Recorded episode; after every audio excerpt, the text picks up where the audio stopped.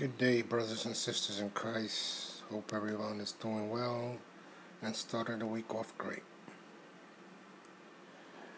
Uh, I was trying to record a segment yesterday, but my iPad been acting up and it wouldn't record.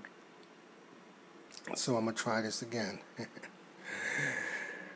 it's gonna be uh, today is gonna be about preparing yourself basically uh, you prepared. You know, uh, you know Christ is on his way. He's coming soon. Have you prepared yourself? You know, it's very important for you to be in line with Christ. Like I said, join us, join join our army, because this is the winning team. I already tell you what you had to do to be a part of it. So let me pull up my sermon. Like I said, it's going to be Have you prepared yourself? Okay, you see, Jesus in John 14 2 to 3, he said, I go to prepare a place for you. I will come again and receive you unto myself that where I am, there ye may be also. So, Christians, prepare to meet the, your Lord in the air. The moment your faith becomes sight, as you see your Savior, will be a time of overwhelming joy. You see, unbelievers and you who reject the authority of Jesus Christ as Lord over you, prepare yourself for the worst time of your life. See, it will be a time of overwhelming fear, sorrow, and destruction as God pours out his wrath on the wicked because of the rebellion against and rejection of the Son of God. In Matthew 24 21, Jesus warned, For then shall be great tribulation, such as was not since the beginning of the world to see this time. Nor, or no, nor ever shall be. And this is the con- condemnation that light, Jesus, the true light, is come into the world, and men love darkness rather than light because their deeds were evil. John 1 4, 5, 9, 3, and 19. If you are a lost soul, I hope you've seen here just enough doom and gloom to turn to Jesus. Right now, before it is too late. Read the full terror of it for yourself in the books of Isaiah, Daniel, and Revelation. But I would like us to turn our focus to the great hope available to us right now. You see, I'm so thankful that I have confidence that I am His and that I will be with Jesus when the great tribulation comes to this earth. So you can have peace about this too. I strongly recommend that each of you make preparations. Think about this. We make preparation, preparations for career, a marriage, for family. Shouldn't we also make preparations for the Lord's return? Shouldn't we set our lives in order before the God of all creation? Christian brothers and sisters, God has also begun a work in you, for you to be conformed to the image of His Son. Can check this out in Philippians 1 6, Romans 8 29, and Colossians 3 10. You see, He is preparing you, His church, as a bride for her husband. Ephesians 5 25 to 27. He is preparing you, His church, as a bride for her husband. Christ also loved the church and gave Himself for it that he might sanctify, basically set apart as holy, and cleanse it with the washing of water by the word, that he might present it to himself a glorious church, not having spot or wrinkle or, or any such thing, but that it should be holy and without blemish. He will perfect you by reward and by correction because he loves you I believe we are to work with Him on this self improvement. So cast away anything in our lives that is unholy and unpleasing to our beloved. Daily spend face time with the one who can make the change in us.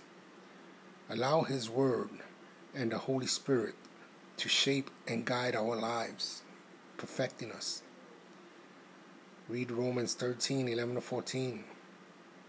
These in 519 22 to 24 just as the example of the wise virgins with lamps full of oil in, in Matthew 25 113, we should ourselves be full of God's Spirit when He calls us to Himself. No one, no one can know the day or the hour of His coming. I tell you this time and time again, no one knows, not even the angels in heaven. However, based on our sign Jesus gave us in Matthew 24 and the fulfillment in those signs in our times we study, I know with certainty we are in the season of his return. I believe it could be any day now, and I will be somewhat surprised if it's later than Israel's 80th birthday. Although God could easily do it as he did when he told Abraham that Egypt would enslave Israel for 400 years. You see, it was 430 years. Yeah, it was 430 years. Uh, it was 430, yeah, that's correct. When God gave, when God came to redeem them, it was 430 years. You see, He did when He told Abraham that Egypt will enslave Israel for 400 years.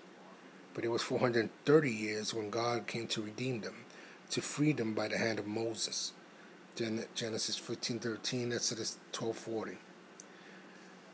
You see, the point is that God's children should always be ready for His call to come home. Our eyes should be open to what is happening around us. Matthew 16, 2 to 3. Ye can discern the face of the sky, but can ye ye not discern the signs of the times? And I, Ephesians 5 1 to 11, but ye, brethren, and not in darkness, that the day should overtake you as a thief.